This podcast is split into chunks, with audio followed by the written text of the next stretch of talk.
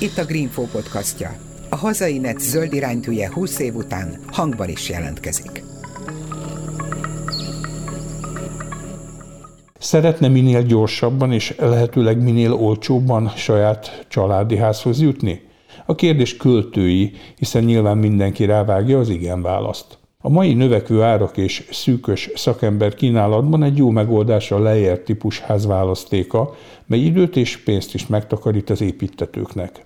Itt persze nem egyenházakra kell gondolni, ugye lásd a 80-as évek úgynevezett kádárkockáit, hanem típustervekre, melyek a megrendelő igényei szerint módosíthatók, variálhatók, személyre szabhatók.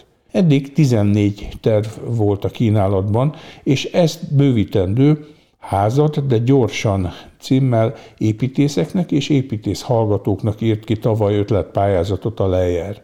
A beérkezett 45 munkából tizet a zsűri díjazott, egyet pedig a közönség választott, így már 25 típusból indulhatnak ki az otthonra vágyók. Én Sarkadi Péter vagyok, mai vendégem e pályázat egyik zsűri tagja, professzor dr. Kis Gyula egyetemi tanár, szakfejlesztési igazgató, építész szakfelelős az Óbudai Egyetem Éből Miklós építéstudományi karán, aki a zöldépítés elkötelezett híve, és a beton előre gyártott elemeknek a szakértője is, így e területekről is szó esik a mai beszélgetésben. Kezdjük akkor ezzel a pályázattal, aminek ön az egyik zsűri tagja volt. Nagyon érdekes előzménye van ennek a névadásnak, mert valóban, amikor a 60-as években édesapám is egy nyaralót akart építeni Balatonra, akkor a Kismókus nevű típusterv lett a kiszemelt áldozat, illetve az áldozat ő volt, aki utána meg kellett, hogy építse rengeteg élő munkával.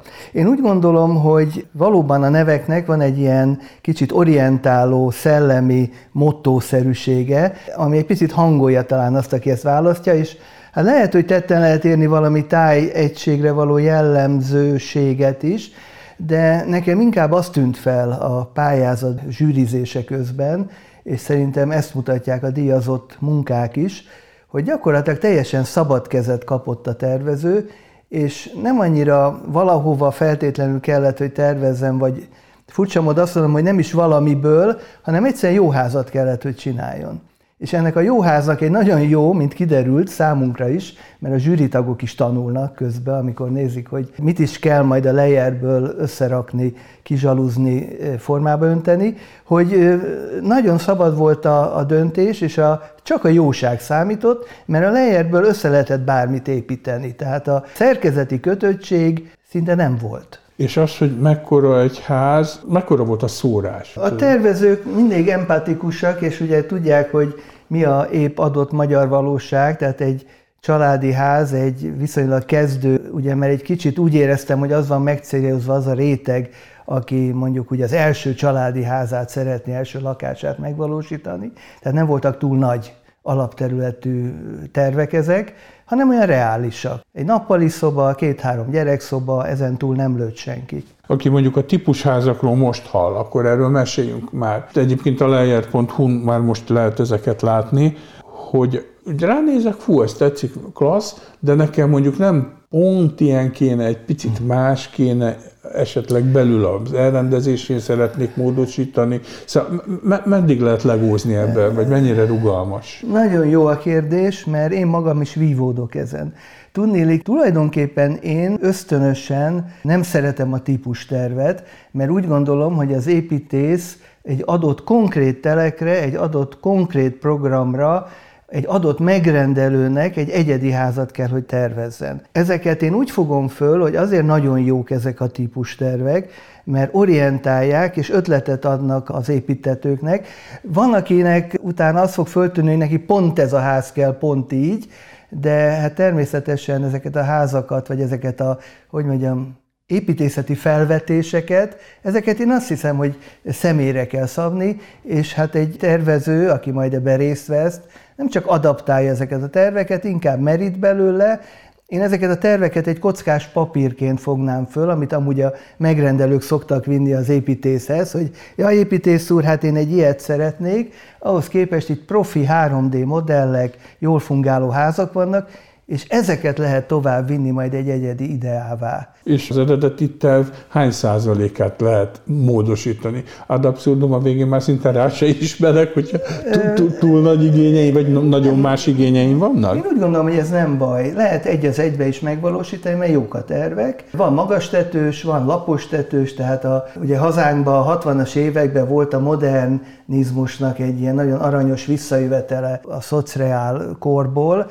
majd egy picit megint eltűnt, és akkor a 90-es években a modernizmus, amit most már inkább a megbízók minimalizmusként élnek meg, tehát ilyen kubus, téglates tömegek, erkélylemezekkel, láthatatlan üvegkorlátokkal vizionálódik ma, mint egy ilyen elegáns, mai családi ház, fehér falakkal, de vannak olyan aranyos vidéki települések, ahol furcsa lenne az utcaképbe egy ilyen ház, és ott lehet, hogy egy magas tetős, egy nyeregtetős, hol utcára merőleges tömegű, hol azzal párhuzamos. Hát ez a helyi adottságok függvényébe kell megformálni az épületet. Más egy alföldi település, más egy hegyoldalba való építkezés. Nem szabad azt hinni, hogy a előre gyártottság, mert egy picit én úgy gondolom, hogy az egész pályázatnak és a, a lejjernek az a missziója, hogy végre tudatosítsa bennünk, és a megbízókba is, de az építészekbe is, tehát ezt hozzá szeretném tenni a bennünk szóval, hogy a lejjerrel nem megkötött, hogy mondjam, gusba kötötten táncolunk, hanem az építészeti ideát szabadon meg tudjuk valósítani úgy egy előre gyártott szerkezettel, hogy abba egyfajta zöld gondolat is, én úgy gondolom, hogy benne van. Ez most lehet, hogy furcsa, mert a betont azt nem szoktuk annyira zöld anyagnak, ugye, hogy mondjam, apostrofálni, pedig az. Azért az, mert hogyha csinálok egy faházat, akkor azt karban kell tartani, főleg a mi éghajlatunkon. Ebbe a hibába esik nagyon sok ember, hogy úgy gondolja, hogy a fa az azért ökológikus, mert újra termelődik. Hát nyilván újra termelődik, de az, hogy mondjuk 40 éven keresztül, vagy 50 éven keresztül az a faházott faház legyen, azért két évente mérgező vegyszerekkel le kell kezelni. Akkor hol van itt az ökológia? Tehát egy beton az 50 évig ott fog lenni, mint beton, és nem kell karban tartani, vagy hát sokkal kevesebbet. Tehát ilyen aspektusokból is érdemes vizsgálni ezt a mai korszerűséget. És hát a, még egyet hagyd mondjak, az élő munka.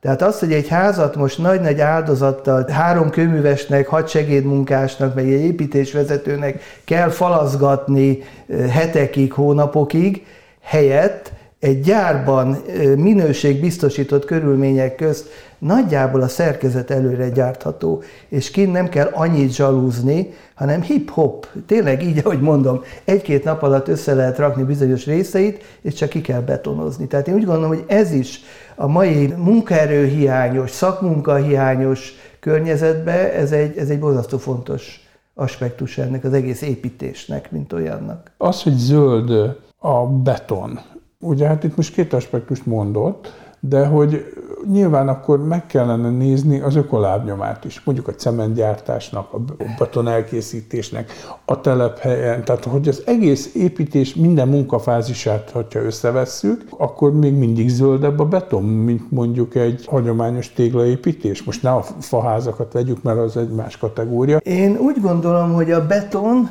most ugyanabba a szerepkörbe vagy egy reflektorfénybe van, ha így a megítélését kell, hogy nézzük, mint a villanyautók akkumulátora, vagy maga a villanyautózás. Tehát a, a betont valóban, a cementet ki kell bányászni, a mészkövet, dolomitot, elégetni, cementműbe rettenetes energiabefektetéssel előáll egy nagyon jó építőanyag rész, amit ugye kővel, kavicsal, megfelelő adalékkal keverve, vagy manapság már sok minden mással keverve előáll végül a beton.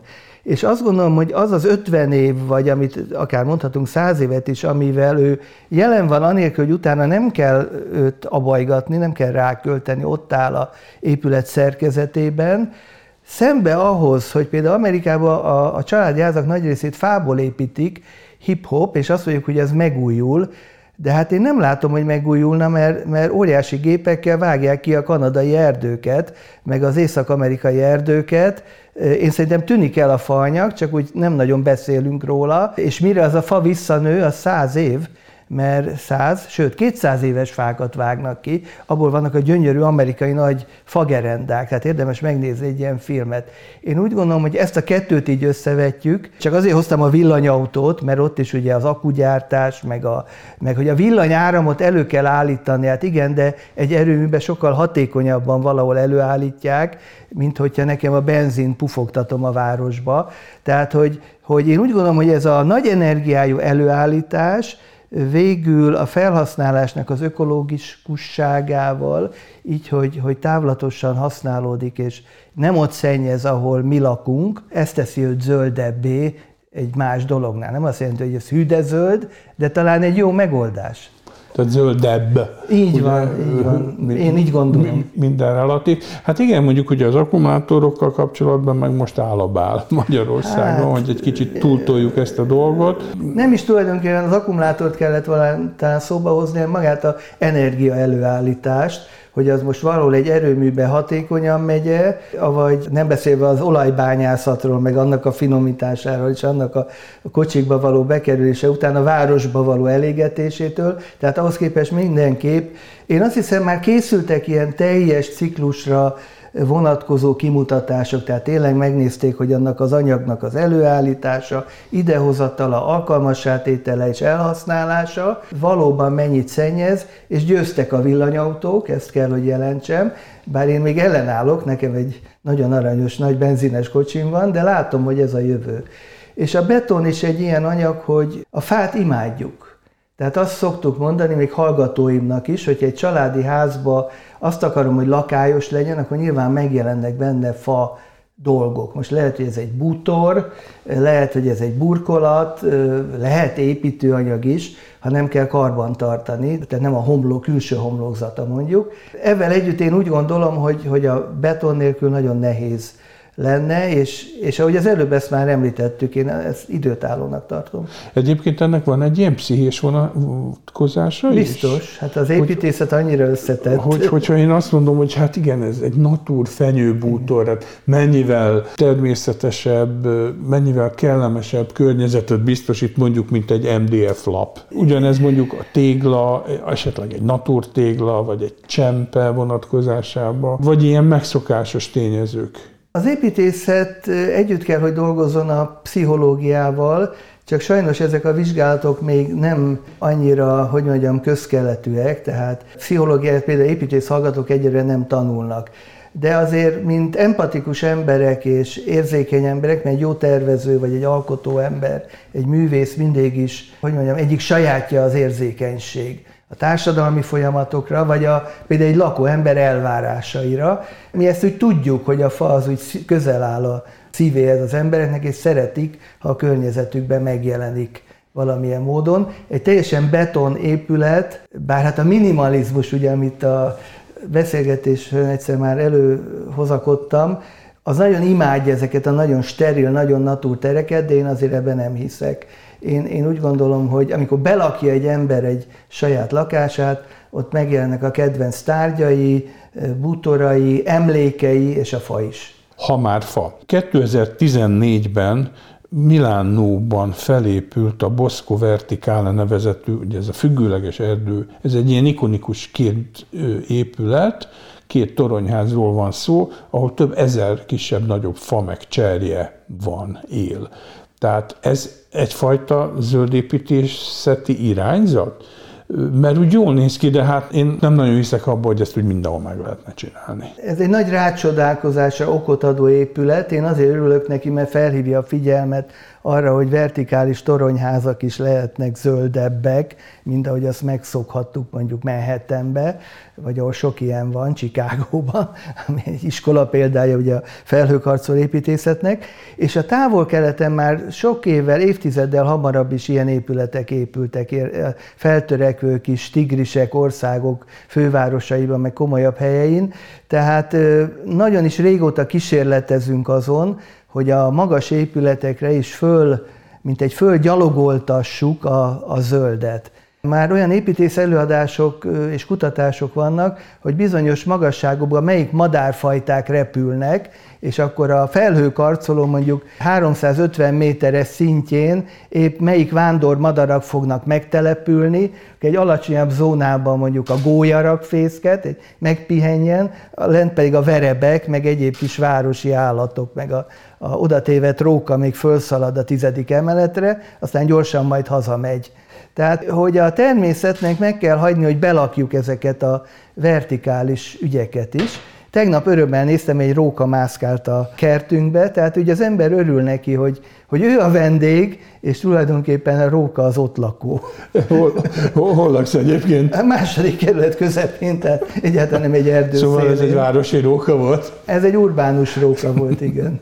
Jó, tehát oké, okay, vannak ilyen kezdeményezések, egyébként az utóbbi időben egyre több ilyet lehet látni, hogy például repülőtereken, óriási nagy csarnokokba lehetőleg minél több élő növényt bevigyenek ezt a zöld falakat, ahova csak lehet vinni.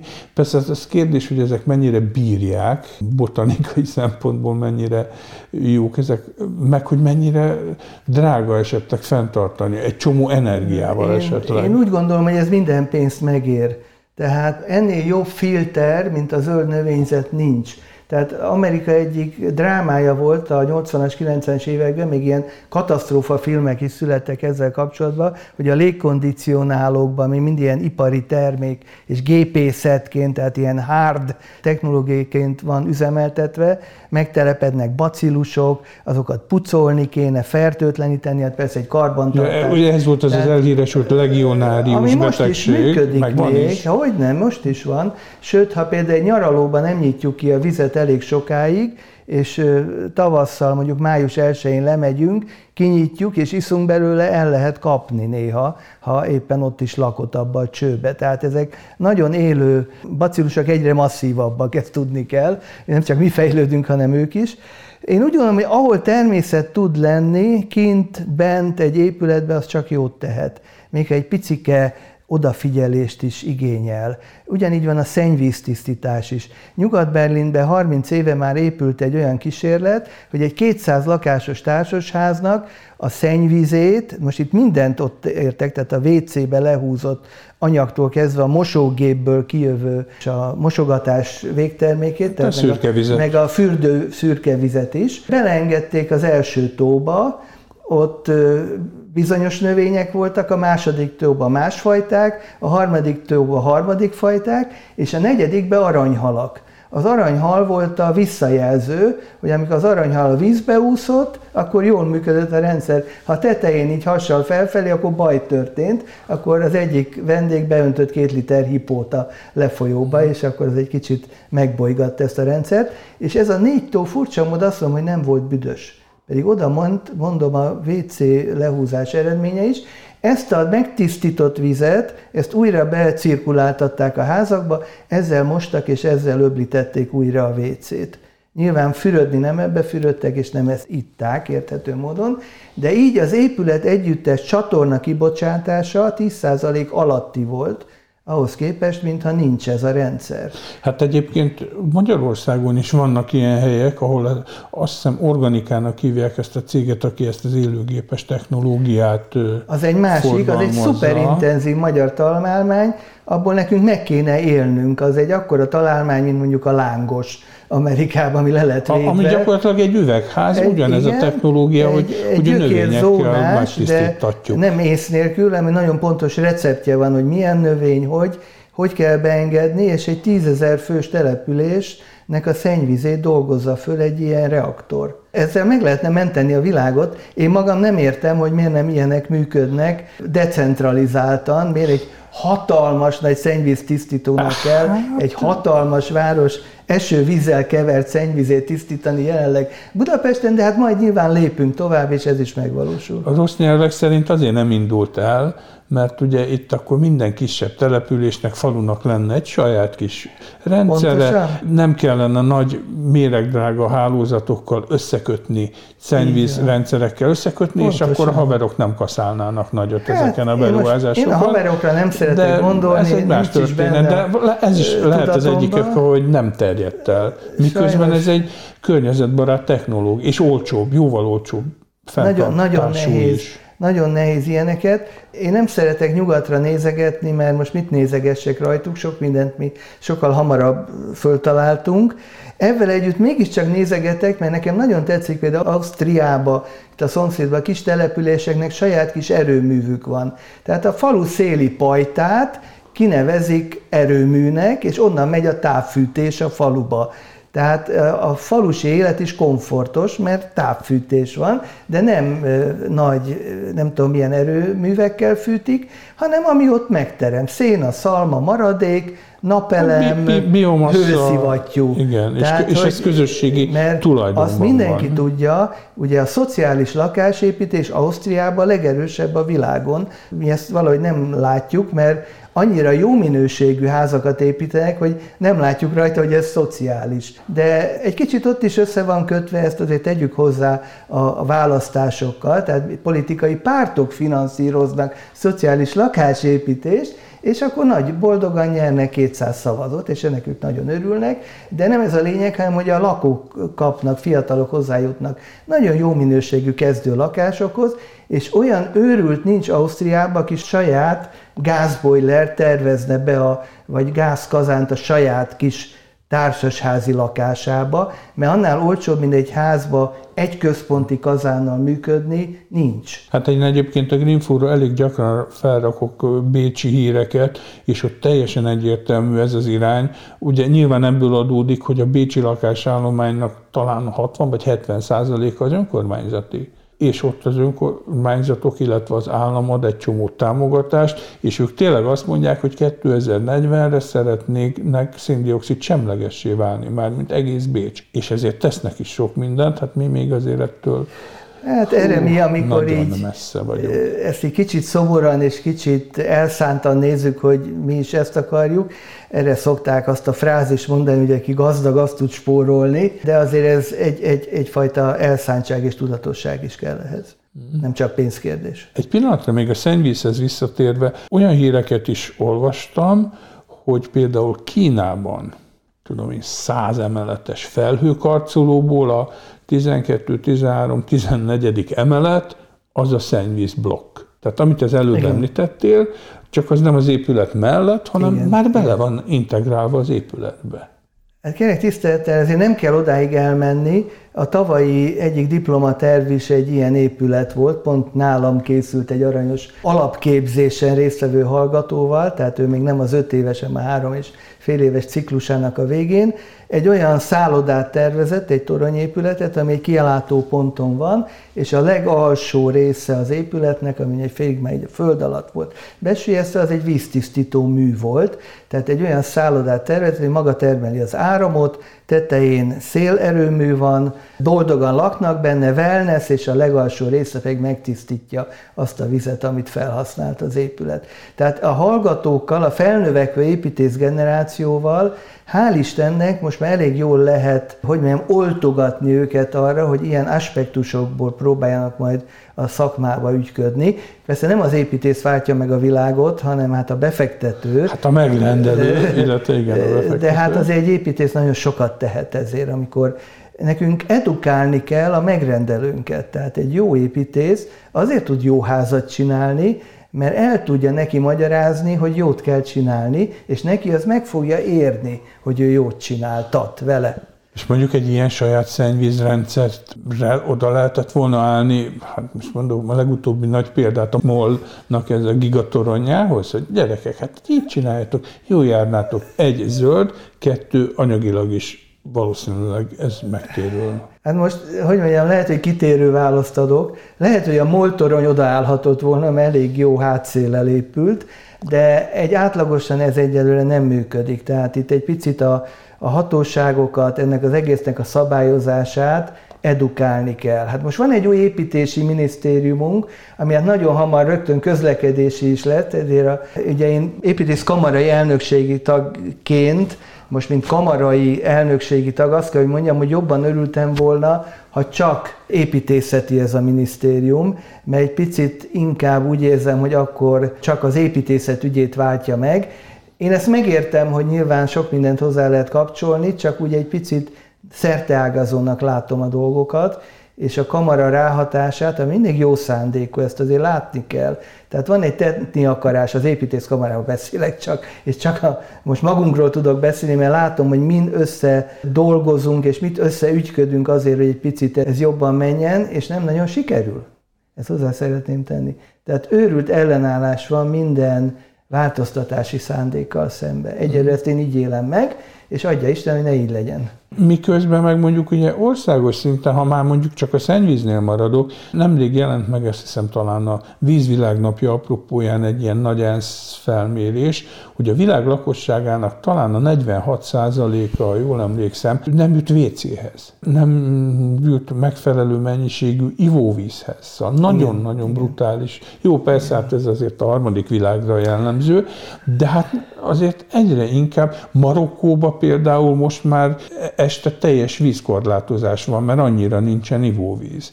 Igen, pont Spanyolországban jött egy hír, hogy egy 1500 lakosú település fölkerekedik és elköltözik, mert nincs víz egyszerűen. Hát hál' Istennek a Kárpát-medencében van víz, talán éppen az a baj, hogy Csak egy nem mindig kicsi, jó időben és jó helyen. Igen, tehát hogy nem gazdálkodunk vele jól. Nekem most négy hallgatói, mesterszakos hallgatói diplomázom van, akikkel együtt segítek nekik a diplomatervük készítésébe, mindegyik kőkemény ökológikus témára építi föl a saját tervezési koncepcióját. Tehát, hogyha egy közös címük van, mentsük meg a világot. És mindenki a maga módján igyekszik. Van, aki a foki gazdálkodást próbálja. Ugye a Tiszánál ugye, hát, ugye leszabályoztuk a folyót, jön az árvíz, hatalmasat küzdünk, hogy kifoljon az országból, ahelyett, hogy itt tartanánk a vizet. Ugye ezek a fokok, ezek, ezek a, a fokok az voltak, hát kanyargó, egy, egy régen, régen kanyargott a Tisza is kiöntött, ami nagyon rendjén való volt, mert mindig tudták, hogy hova önt ki, meg hogy általában mikor. És csak a hülye ember építkezett az ártérbe. Hát, vagy a külföldi. mert annak elvitte az elvízázat. Jóka is írt róla, hogy a bolond, az a gyönyörű barokk kastélyát oda önt rakta, ahol mindjárt árvíz lesz. Na, de hogy a lényeg az, hogy átvágták a gátat. És ugyanúgy, ahogy a Nílus kiöntött és megtermékenyítette a, ahogy a Nílus völgyet, ugyanúgy kiengedték a vizet, ott tartották, és ezek után nem volt probléma, hogy mondjuk júniusban nem esik az eső, mert annyi vizet ivott a föld, hogy abból boldogan kinőttek a gyümölcsösök. Tehát tudom, hogy a foki gazdálkodás halászattal is összefüggött, de ez a gyümölcs és zöldségtermelő aspektusa nagyon fontos volt. És azért mondom a gyümölcs és zöldséget, mert az, hogy Magyarországon hatalmas táblákba búzát ültetnek, az egy akkora csacskaság, hogy elmondani nem tudom, pedig nem vagyok agrárszakember, azt Ukrajnába kell, ott a végtelen csermozion földeken, meg esetleg Amerikába, Magyarországon sokkal értékesebben kéne ezt a kiváló földet, amit sajnos azért rontunk, eh, használni. És azt, hogy meg sírunk, hogy nincs eső, itt kell tartani. Amikor esik, itt kéne tartani.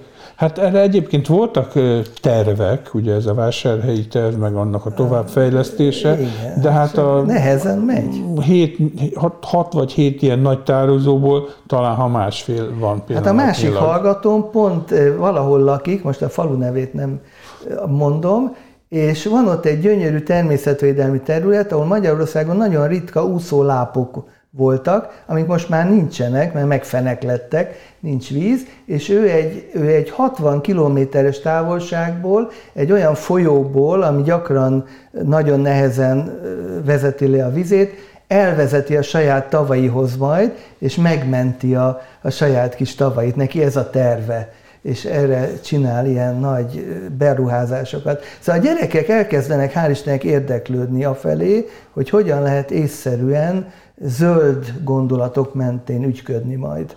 Hát aztán kérdés, hogy a politika mennyire hát, engedi. Lásd Debreceni akkumulátorgyár, ahol igen, komoly igen. vízhiányra lehet esetleg számítani. Igen, szóval egy kérdéses na, na, Nagy hát, kérdőjelek vannak. De hát igen, igen, igen.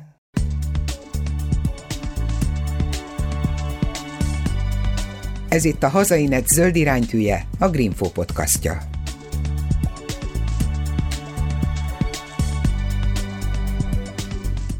Van egyszer az épület zöldítésnek ez a konkrétan zöldítjük, effektíve növényekkel, és akkor ha én azt mondom, hogy egy épület zöld, akkor az vonatkozhat arra is, hogy mert az energetikailag tök jó. Nagyon jó a hőszigetelése, ad abszurdum már nem is passzív ház, hanem aktív ház, tehát már energiát termel. Ebben milyen gyors felfutást látsz? Hát egy picit hagyd legyek én ilyenkor szkeptikus, mert azt szoktam mondani aranyos megint csak hallgatóimnak, hogyha elég sok napelemet fölakasztok egy házra, akkor ez előbb-utóbb áramot fog termelni pluszba, akármilyen rossz maga az épület energia vagy hőszigetelés szempontjából.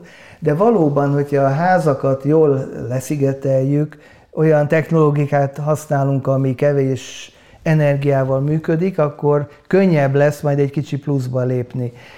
Én ezt úgy foglalnám össze picit magamnak, vagy, vagy, vagy másoknak, hogy én nem szeretem, ha túl van lihegve az épületgépészet, és nem szeretem, hogyha túl sok, egyébként szintén nagyon drágán előállított hőszigetelés van egy házon. Én most ezt elfogadom, hogy muszáj, de sokkal inkább hiszek azokba egyébként egy nagyon híres mérnökiroda, az ARUP, a londoni ARUP, az már 50 éve figyelte a sivatagi arab népeknek a szélfogó szerkezeteit, átszellőztetését a házaknak, és olyan technikákat próbált meg már a 80-as, 90-es években a saját irodaépületeinél alkalmazni, amik ezeket a légáramlatokat be tudták vinni az épületbe. Szóval manapság a, az épületgépészet egy picit szeret úgy működni, hogy hermetikusan lezárjuk az épületet, és azon belül gépészettel megoldjuk, amit meg akarunk oldani. Na de ez iszonyú technológiát és iszonyú energiabevitelt igényel. E, mi most egyébként egy picit talán az én kezdeményezésemre is e, csináltunk egy új tanszéket, egy hónapja volt a megalapító ülése, ami az energia olyan értelemben dizájnolását tűzte ki célul, hogy a mai, ma már rendelkezésre állnak azok az áramlás technikai szoftverek és egyéb ilyen szimulációk, hogy tervezés fázisában meg tudjuk tervezett módon mondani, hogyha kinyitjuk ezt az ablakot, akkor mi történik ebbe a szobába. De hogyha kinyitunk ott is egy ajtót, akkor lesz elég húzat ahhoz, hogy ne legyen hideg vagy meleg, és ezek ezzel a metodikával 20, 30, 40, 50, 60 százalék gépészetet meg lehet spórolni. Ez az Óbudai Egyetem Iből Miklós építés tudományi karán belül. Belül egy új tanszék. Mi, de mi a neve? annyira új, hogy még én nem is tudom a nevét. A lényege az, hogy gyakorlatilag energetikai szempontból hajtja végre az épületek formálását, és ezt pre-állapotba, tehát a tervezéskor meg fogja mondani, hogyha így tervezzük, úgy tervezzük, amúgy tervezzük, akkor mi fog történni az épületbe, és ez milyen megtakarításokat fog okozni. Tehát a beruházók ezt egy nagyon komoly beruházó cég támogatja szintén. Az ő gyárépülete például, hogyha ilyen elvek szerint előkészítjük a tervezést, akkor kb. 30% energiát fog csak felhasználni, ahhoz képest, mint hogyha nem csinálnánk semmit, csak felraknánk rooftopokat a tetőre, és gépészettel hűtenénk, napenergiával fűtenénk, tehát a szokásos metodikákat vonultatjuk föl. Nem könnyű, ez is egy úttörő dolog, mert hogy általános épületgépészet ellenáll ennek a dolognak. Ők nem akarják, hogy Na jó, hát üz, üzleti ellenérdekeltség van. Meg, meg ők akkor tanultak, amikor ez nem volt. Ez annyira új ez a dolog, hogy mi ezt így méretezzük, hogy ezt Európában is figyelemre méltó. Építész irodák még erre nincsenek felkészülve, kivéve egy pár ilyen nagyon high-tech céget, mint az előbb említett Áruk, de hát ő nem jut el minden építkezéshez. És akkor ez még egy pár év lesz, amíg mondjuk ezen a tanszéken oktat ott fiatal épít. Nagyon rövid idő, mert, már mert egy, nem egy, nem, nyilván lesznek. egy elsőst fogunk ebben macerálni, de már másod, harmadéves korától, és amikor komplex tervezés van, az a komplex tervezés, a, a végző évfolyamok, tehát ilyen harmad év, negyed év, a teljes minden szakák figyelembevételével, meg városi aspektusok, és, és ez az energia és ökológiai aspektusokat is be kell, hogy emelje a tervébe, és ennek megfelelően kell a, a tervet, mint végterméket létrehoznia. Én azt hiszem, hogy ezek nagyon hamar megtermékenyítődnek ezekkel a gondolatokkal. Én ebben reménykedek egyébként. Ti egyébként, amikor személy szerintem mondjuk tervezel, Igen. vagy mondjuk az oktatás kapcsán is, botanikusokkal, ökológusokkal kapcsolatban vagy? Szörmentén igen, mert nekem ilyen nagyon széles az érdeklődésem, és mindig igyekszem nyomon követni ezeket a történéseket. Nyilván egy tervező tímben, nem nyilván, de pillanatnyilag nincs benne egy botanikus vagy egy ökológikus, de például komoly figyelemmel kísérem a, az ÖMKI-nek, az Ökológiai Mezőgazdasági Kutatóintézet fiatal hölgy vezetőjének a aktivitását, akivel már próbálunk együttműködéseket generálni, csak egyelőre ő maga is még alig termékenyítette meg a magyar mezőgazdaságot ilyen szempontból. Ők azok például, akik ilyen méhlegelőket ültettetnek mondjuk a szőlősorok közé, azért, hogy a biodiverzitás az, az meglegyen az ilyen monokultúrás termőhelyeken is. Tehát nagyon fontos ügyeket akarnak. Van már olyan őshonos magyar paradicsom, reinkarnációik, amik az adott helyen jobban nőnek, mint ezek az import hibrid valamik, és nem is, akkor, nem is kell annyit permetezni őket. Hát sok mindenben próbálnak egy picit így megváltani a világot. És a tájépítészekkel milyen a kapcsolatod? Mert ők rengeteg sok mindent tehetnek a gyakorlatban, meg a szemlélet formálásban is. Ugye amióta pár éve Bardóci Sándor Budapest főtájépítésze, azóta azért a zöldhöz való fővárosi viszony elég radikálisan megváltozott. Hát rá is fér a városra, mert én nem szeretek megint, de, de muszáj kiszaladni Bécsbe, ahol elhangzott az ismereteim szerint, hogy minden utca végén legyen egy fa. Tehát nem kell nagyokat küzdeni, hogy melyik hol van fasor, meg hogy nem kell ilyen drámaian fölfogni a beavatkozást, mert mindig ilyen helyi ellenállásokba ütközik, szóval nagyon furcsa, hogy Budapesten például nagyon sok ember, aki ott lakik az utcába, az utálja, hogy ott fa van az utcán. Ez egy nagyon szomorú dolog, de nem jutott el oda, mert azt mondja, hogy neki árnyékos a lakása, meg ilyen csacskaságokat beszélnek, pedig ha minden utcába fa lenne, akkor ez egy, nem is tudom, nagyságrendekkel kellemesebb város tudna lenni klimatikusan. Szállópor, 10, 10 fokkal hűvösség, kellemesebb lenne nyáron. És nem kéne klímázni pokoli áron. Hát majd aki most nyáron bekapcsolja a klímát, majd szembesül, hogy ez mivel kerül. És közben fűti a város, tehát ez hát egy őrület. Igen, igen. Nem szabad csinálni. Minden utca végén fa, és esetleg, ha már gépészet szóba került, egy ilyen párakapu. Óriási nagy előrelépés lenne. És a parkolás, a parkolás is egy drámai dolog. Bécs belvárosa már 25 évvel ezelőtt 29 ezer parkolót megcsinált a ringen belül, úgyhogy államilag segítették a társasházakat, kaptak ilyen 0%-os kölcsönt, ha maguk alatt létrehoztak a pincébe 5-6 parkolót, nem többet. Minden ház létrehoz 5-6 parkolót, az megoldja a belváros parkolási gondját, és ezek a koncentrált parkolóházak, ezek egy elég kerülendő műfaj, tehát Amsterdam példáját, ha most nézzük, rengeteg cikkezés van róla, hogy van valahol egy 300 kocsis parkolóház, és a környék tiltakozik, be akarja záratni, mert az napi ezer kocsit generál hát igen, oda. behozza, ez mágnes. Tehát ők mit csinálnak? Megtiltják az utcai parkolást, mi ennyit látunk, de az utca alatt csinálnak kétszer annyi parkolót. És azt mondja, ez azt is megoldja, hogy az ember, aki eddig ott görcsösen parkolt, mert nem mert elmenni, mert beállnak a helyére, és nem tud többet parkolni, azok most boldogan, ha kell, valami nagy bevásárlás, akkor elmennek avval a vacak kocsival, és egyébként még a föld alatt parkolnak. Bár hát mondjuk azért az igazi zöld megoldás, az a car sharing, tehát az hát, autó megosztás, mert ugye magán, ha kiszámolod, azért, hogyha egy, neked autód van, és nagyon keveset használod, nem napi munkába járáshoz, igen, igen. akkor az, az, azért az idő döntő többségében elfoglal pár négyzetméter helyet az utcádon, fizeted a súlyadót, mindent fizetsz, tehát gyakorlatilag csak ráfizetsz, olcsóbb, hogyha nagy ritkán szükséged van rá, akkor bérelsz arra fél napra egy autót. Igazándiból mindenki jobban járna. Igen, igen. Hát ez a jövő. Ez a jövő, ezt kell, hogy mondjuk. Meg a villanyautó. És az építészetben mi a jövő? Építészetben, ha tudnánk, hogy mi a jövő, akkor már nem is elégednénk meg azzal, hogy teremtők vagyunk, hanem talán még többet képzelnénk magunkról. Ezzel együtt sejtjük, mi a jövő. Én azt remélem, hogy az a jövő, amit mi itt az oktatásba próbálunk, tehát ez a sokkal kevesebb energiával, a természet beengedésével és bevonásával, és a természet tervezett bevonásával működő házak.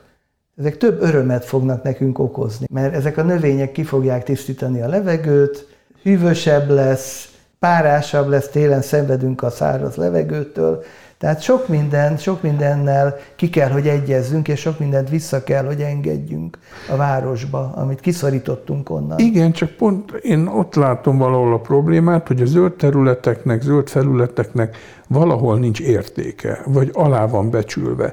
Tehát itt, ha még van valami városi zöld, mi az első? Jön valami ingatlan befektető, puff, ledózerolja, odaépít valami hát, beton. Tudatilag rettentő sok feladatunk van. Nem kell, hogy itt a városban nézd, menj föl a, a budai hegyekbe, valaki hozzájut egy házhoz, egy, sajnos egy befektető leginkább, és a családi házból csinál egy társasházat, és első dolga, hogy az összes fát kivágja. Igen. Ez most már ilyen unalmas mondatnak tűnik, de mégis ez a rettenetes valóság, és az önkormányzat próbál küzdeni, hogy akkor valaki pótolja a lomtoron a korona tömeget, de hát három 60 éves fa az nem ér fel, vagy vele nem ér fel a 20 darab csemete, ami majd vagy megnő, vagy nem nő meg. Tehát szörnyű hiátusok vannak eh, hozzáállásba. Hát ugye Finnország még messze van. Azt hiszem, ott ez egy ilyen film példa, hogy ott először meg lemérik, felrajzolják, hogy hol vannak a fák, és úgy tervezik meg az épületet, hogy a lehető legkevesebb fakivágással Igen. járjon. Tehát és tudnak úgy kivitelezni, tudnak úgy kivitelezni, hogy a gyönyörű kilógó sziklák tól egy centire ottan megépült hát, és ott van a lepucolt szikla, tehát nem egy építési sittes, összemalterozott építési terület, mint ilyen háború utáni zóna marad az építkezés után. És egy picit szabad itt visszakanyarodni a beszélgetésünk elején említett Leyer céghez.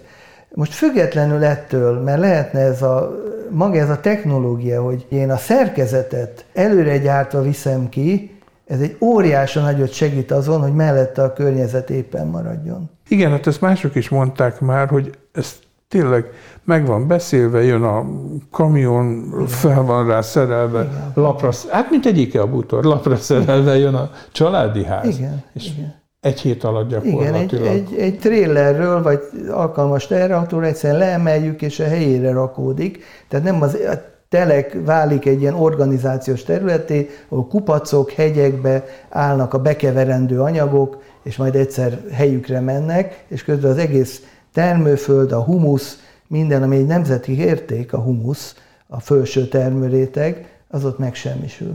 Tehát akkor a, a mentsük meg a világot jegyében az építészek még rengeteget tehetnek.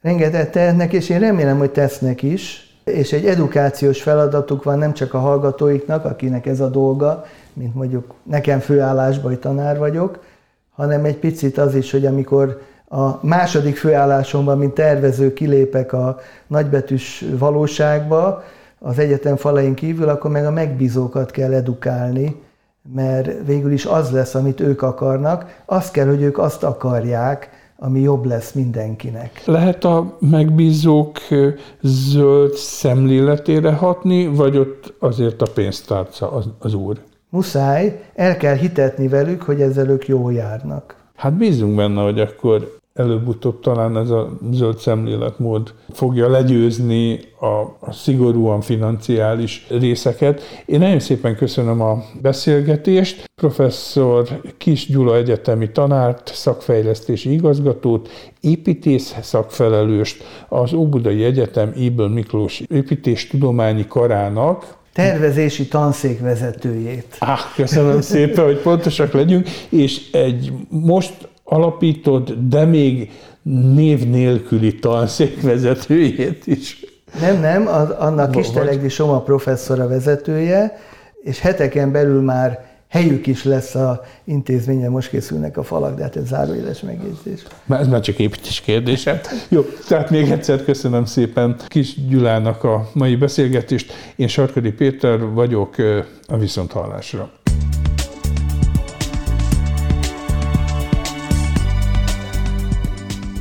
Önök a Greenfo podcastját hallották. Ha kíváncsiak a következő részekre is, iratkozzanak fel csatornánkra, például a SoundCloud-on, a Spotify-on vagy az Anchor különböző platformjain. Honlapunkon a 134 ezer tételes napi sajtószemle mellett a 21 év alatt kihelyezett 47 ezer cikket is megtalálják, ahogyan az összes napra készen tartott rovatunk bejegyzéseit is. Várjuk a 14 és fél ezres Facebook táborunkban és a vasárnapi hírleveleink olvasói között is. Lehet akár a szerzőnk, és hálásak vagyunk, ha támogatja munkát.